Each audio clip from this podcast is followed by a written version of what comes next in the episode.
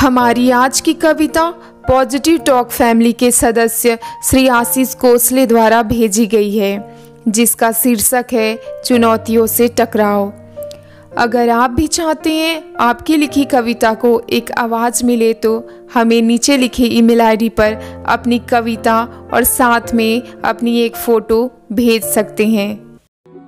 मुश्किलें बहुत है ज़िंदगी में, मगर एक बार वजूद को चुनौतियों से टकराव तो होने दो। धुआँ बनकर बिखरेंगे फिजाओं में, मगर पहले इस कोयले को अलगाव तो होने दो। घड़ी दो घड़ी बनकर बेखबर भटकता हो भीड़ में। बेमतलब का ना वजूद आवारा हो इसी चिड़ में। रहेगा ना कोई हम सफ़र, बहुत देर तक खबर है मुझे। वाकिफ़ हूँ तेरे हर फलसफे से। ज़िंदगी डराता है मुझे। एक दिन चमकेगी मेरी शख्सियत बनकर, सूरज भी अनंत क्षितिज में।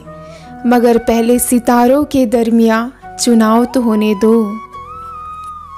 शराबों से नहीं, अब पसीने से जाम भरेंगे। बनकर जोगी भी, अब आवारापन का इल्ज़ाम सहेंगे।